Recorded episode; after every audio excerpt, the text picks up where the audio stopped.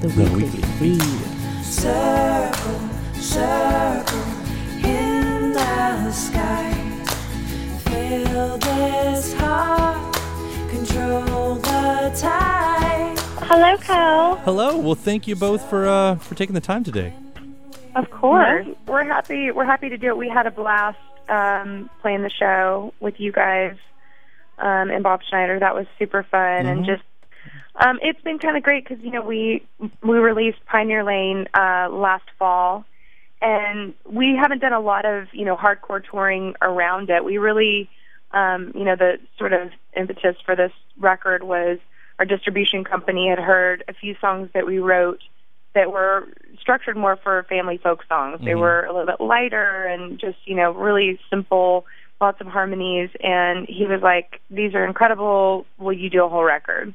And so that kind of started us on this train. And it's been, um, it's been really fun just to kind of exercise a completely different um, trajectory to making a record. I mean, Lee and I um, wrote differently for these songs, and We figured on- out that we figured out that we actually knew how to write happy songs. All this time, we've been writing depressing folk music. folk songs. Yeah, Here we are, writing some uplifting, harmony-driven songs about nature and love, and yeah, and strangely enough, um, people like them. It's so weird. we figured that there's too much darkness in the world, so now we're going Mhm. to try and write some happier songs. Yeah. Um, nobody, nobody wants to, you know, hear the uh, the shoegazer Debbie shoegazer Downer. indie- Debbie Downer Debbie folk. Downer, Yeah. Debbie Downer folk music that we once knew so well. So it only took you guys to what your your 30s to to finally get out of your goth phase. Exactly. exactly. You know, I it would was say so funny. of- I would say transitioning from. Still Yeah, not out of, exactly. but Uh-huh. transitioning. transitioning. you know, it's so funny. I was. This is Chandra. I was. uh I was watching TV the other night, and it was a Nirvana live performance, 1990. I think 1991, maybe Mhm. um, Halloween night in Seattle, and Amazing. I was just like, I mean, I was transported back to my Louisville self, high school, and just being, um, you know, just so enthralled with this sort of grunge, you know, rock. And it was so funny because that's a lot of what was happening in the experimental music scene in, in Louisville was I mean, I had already been to shows where there were mosh pits, and you know that was kind of the norm because we went to all the you know the punk rock shows and stuff. And so to see, I remember seeing that on TV for the first time, Nirvana smells like Teen Spirit, and being like, oh my gosh, we're not the weirdos anymore. Like people are seeing this on Yeah. TV, you know, like this is crazy.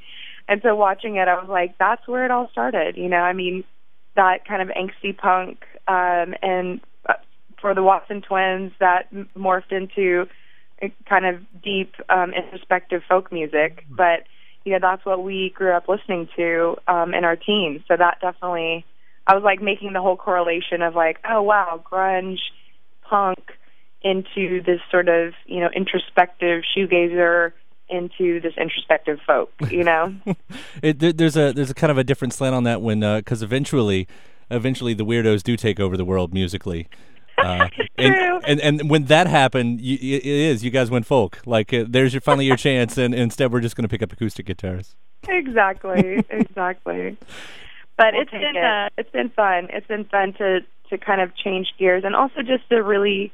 I mean, Lee and I love um, singing. Obviously, singing harmony together, and that's something that we've just known since we were little kids. You know, we've always enjoyed that. So it was really fun to just on this record go, as I say, buck wild with the harmony, because you know a lot of times we try to we try to actually hold it back because we're like, oh, well, we could do you know five different harmonies on this, but that might be a little it's it's a little overkill, you know. Mhm. Um, but we kind of we took off the reins for this one, and and Russ Pollard, my husband, and um, you know he's an Everest, and he's produced a bunch of our records. He was just kind of like, let's have fun with it. Like, let's do as many harmonies as we want, and let's just stack it and add it, and and it really created this, you know, melodic landscape that um, has been really. It's it's a really easy listen for for really anybody. It doesn't it doesn't tilt in one direction or another. It's not necessarily kids music. It's kind of everyone music. Yeah. It is kind of nice, uh, you know, Russ producing it, uh, you all being sisters. I mean, it's a family record that's more or less made by family. Yeah, I, and Yeah. it was made. We moved to Nashville. Um, Russ and I moved last year in April, and Lee followed last fall. And um, we recorded the whole record here at our new house in in Nashville. So that was kind of fun too. Is that we recorded it at home, and it's this family folk record. So it just all came full circle, and it was really nice to work in such a comfortable atmosphere too. You know, it really allowed us to relax and just be able to take our time and and again kind of experiment with those things that some of the times we we tend to rein in. Yeah. When you're writing those songs, and and I don't even know if you had it in mind that it was going to be this kind of record beforehand, but how do you make a family record without it turning into a kids record? Is it all just about the themes? Snobbery. Snobbery? Snobbery. is it the goth coming back? Is that what it is? yeah. Um, you know what? I think it was like we're we're not that we're serious people because as you can tell we've been joking with you this entire interview, but you know, I think for us it's like there is still like there's just something about our level of where we can go with what we do, you know, and going Yeah. to the to the um songs about, you know, cooking baked beans on a campfire with, you know, the Jolly Green Giant or whatever you want to do is like to make it more like almost like childlike in that way. Just the subject matter, we couldn't really go there, but we saw this these really simple pieces of life that are things that you, when you first have that experience, that's what that's what comes to mind. Like for instance, Sweet Summer Days is about you know riding your bike with your friends as a as a kid, you know, and there that's something we can all relate to and understand. But also, it's like writing a record for the experience that that person's going through right now. So we try to kind of put ourselves in that perspective, like where, you know, um, First and kind of is like more about seeing things for the very first time, hmm like Yeah. as a child. mhm and it was kind of for Lee and I it was going back to what we grew up singing as children. And children's music when we grew up was very different. It was this land is your land. It was it was folky. It was um you know again it was very simplistic messages but um less kind of I don't want to say obnoxious, but you know what I'm saying. It it, Mhm. it was music that was palatable for your parent or grandparent to sing with you, and they could still feel like an adult. You know, they didn't have to be a kid with you. You know, Right. and you could sing it together. It's almost kind of goes back to yeah that traditional folk music, that traditional gospel music. You know, and that's kind of we went that angle with with these songs as opposed to going more of the um the more childlike, playful kind of as if a child was writing it. We actually went from a, an adult perspective of kind of a universal theme as opposed to just for kids. Yeah, it's funny. Um, excuse me, because uh, before I was told that it was kind of a family record, uh, I had no clue. I just thought, you know, oh, it's a nice Yeah. song. It's a nice song. you know, I had no clue. Well, that's good. So, so where where we did actually we joked around because we were like we made it for because neither of us have have children. Mhm. Um, so we kind of joked that we made it for our friends who have kids because they were like, if I have to listen to the crazy song about you know this, this, and this one more time, I'm just going to jump off a bridge. And I was like, okay, well, this is a record that you can actually listen to with your kid, and you can sing along, and you don't have to worry about language or message or whatever. You know, it's going to be positive, but it, you, you're also not going to be an idiot when you're singing along. Yeah. You know, it's funny because like you look like at a song that has really almost has taken over children's music, or at least for a lot of my friends, is Pharrell's song "Happy." Oh yeah, yeah. Like you know that is that was not written. For, I don't think Pharrell was like, "I'm going to make a song for kids." You know, Well, he wrote it for And the that's movie Despicable Me, Yeah. but or I'm assuming, or it was at least was used for that. But you can tell that that song is definitely yeah, it's universal. It's not it's, univers- for kids. it's universally yeah, it's universally accepted song that is for maybe originally the the idea behind it was you know for a spe- specific scene of a movie or whatever, but that that idea is something yeah, it's universal. Everybody wants to be happy, Yeah. you know, and having that simplistic that simplistic message can translate over. You know, kids don't necessarily have to have that um, you know, more kind of rhyming, goo goo gaga type sound, they will they will hear the message. You know, if Mhm. it's simple enough, they will hear and understand that message as well. Hmm. And I think that you know that's a an amazing way to to approach music with kids. You know. Yeah.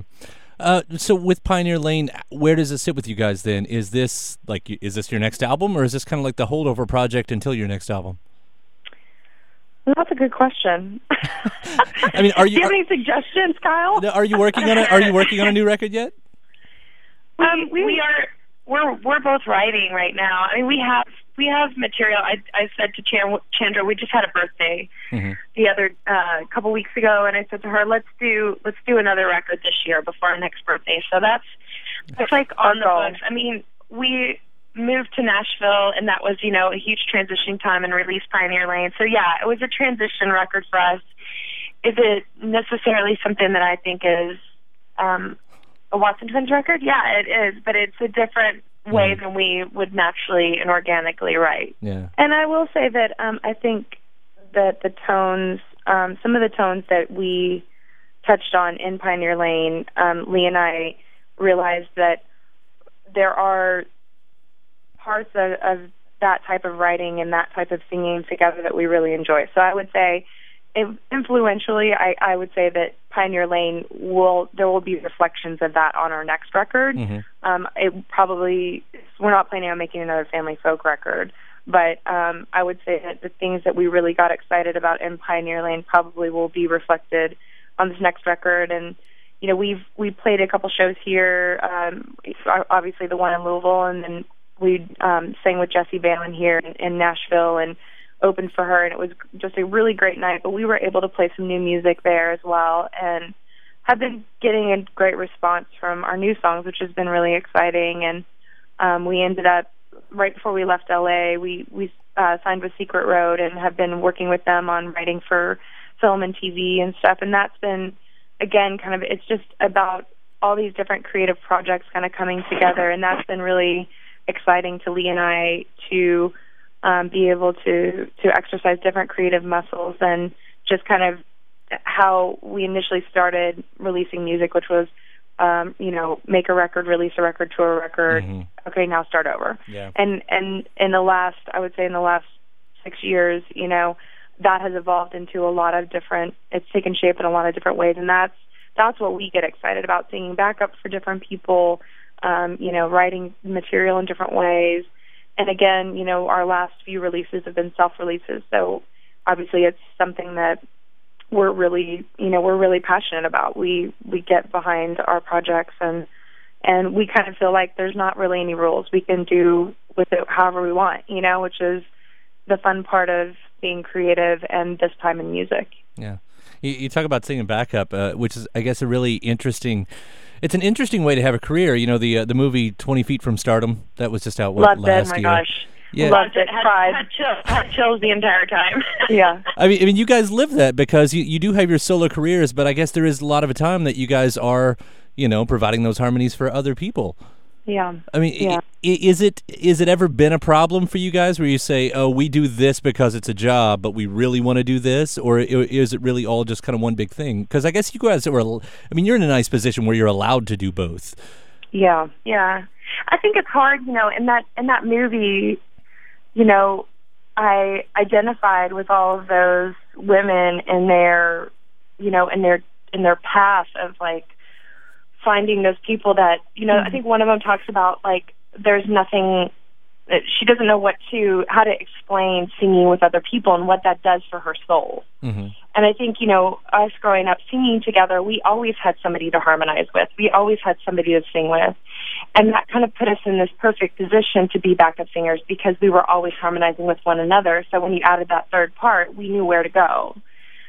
And, you know, in all those women's stories, it was their, but their solo career never happened. Right. And right. in in my mind, they were successful, even you know, regardless of being on the covers of magazines and you know being interviewed and all those things. They were still all very successful women who did something that they loved for a long time, you know, hmm. and found found their path. Now, yes, it's a shame that like some of them were taken advantage of and their voices used for lead singers' voices and all that kind of stuff. We've never done anything like that. Luckily, Phil Spector was phased out by the time we came along. Phil Spector was in prison when we came along. but you know, I think that that you know that's the sad part is that those people didn't get credited the way that they should have, and you know, more than anything. You know, I love the moment where she says, you know, I was in the house in Beverly Hills cleaning the bathroom and I realized that's my voice on the radio. hmm Got number And- one hit. Yeah.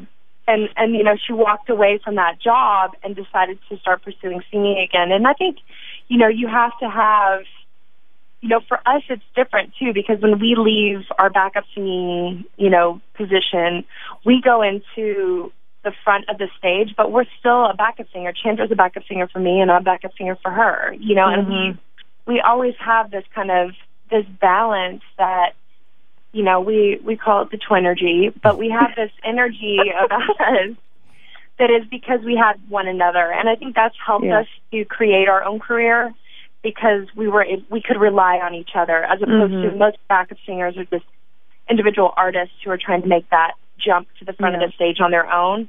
It's like we have been holding one another's hand, pulling each other to the front of the stage Yeah. sort of throughout this, you know, point in time, if you want to call it a career. I'm not really sure. but, you know, whatever you want to call it. But yeah, during our time as musicians, we've definitely we haven't jumped and leapt to the front of the stage, but we both have worked really hard to kind of get to the front of the stage and be able to sing our own songs. Yeah. Really well said, and a great answer. Uh, she's the older. She's the older twin, so I, uh, Lee, I would just let her. Whenever there's a hard question, I throw it in her corner. well, uh, oh goodness, I wish that was the case. Yeah, with that in mind, though, uh, are you guys uh, singing for anyone else? Uh, any other records that we can uh, listen for you on anytime this year? You know, we've got some um, things that we're kicking around in the works. We've been um, we've been fortunate to uh, to meet a producer named Butch Walker who is Mhm. Part time here in Nashville, and he called us in for a session the other day. Who knows if we'll make it to the final recordings? But you know, it's nice just to have people like him in town who respect us as artists and who we get that call. Yeah. You know, Yeah. and just you know we we were with Jessie Baylin the other day and talking to her and really getting excited about singing together and you know I think it's just it's more for us you know we we're here right now um Yeah. opening another business but we're also you know music is getting uh, a lot of our heart and soul still Mhm. you know and we definitely And we did some stuff with um and we did some stuff with um on Jenny's new record, Jenny Lewis's new record that's coming out and again I haven't heard the final product so I'm not sure what made it and what didn't, but we guested on a couple of those songs and so I'm really looking forward to hearing um her finished record which I think comes out this late late summer or early fall. So you know, there's Yeah. still a lot of a lot of connection to just the people Yeah. throughout the we years did that we've do met. um we did do last year Jonathan Rice's record Good Graces came out and Chandra Mhm. and Jenny and I sing backup vocals on that record um along with Z Berg and um Becky Stark I believe is on it as well. So yeah, I mean there's definitely there's projects out there with Watson Twins Yeah. harmonies floating around. Well, that that must be one of the nice things about going to Nashville too, is that you know it seems like that's really is a town that is built for that. It's it, that's the infrastructure, you know, being able to, you know, appear even as just studio musicians at the at, a- at a whim. yeah. Yeah, it's you know it was funny, Butch when he called us to us to come in. You know, he said this session right here would have taken me three days to orchestrate in LA because you guys lived in Silver Lake and my studio is in Malibu and you know just traffic and logistics and everything. And I was like, yeah, it's true.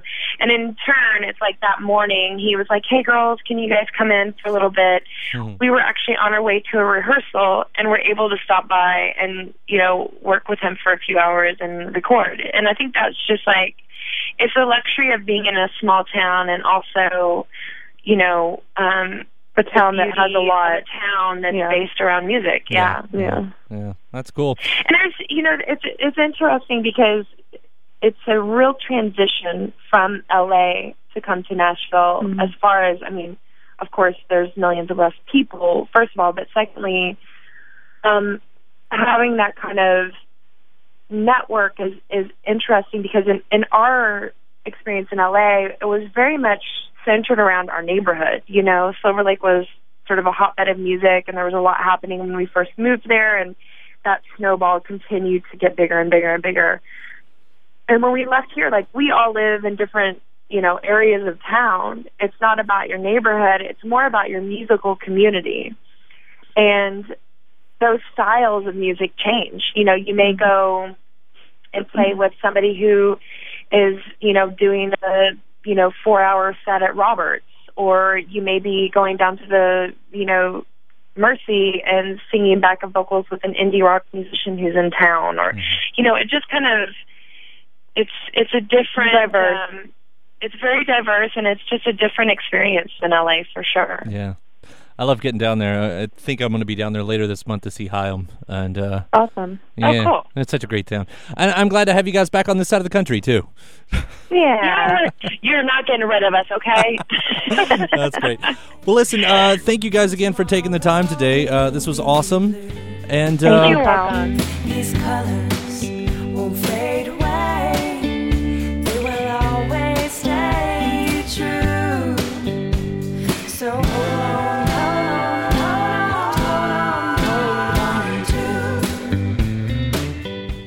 The, Weekly, feed.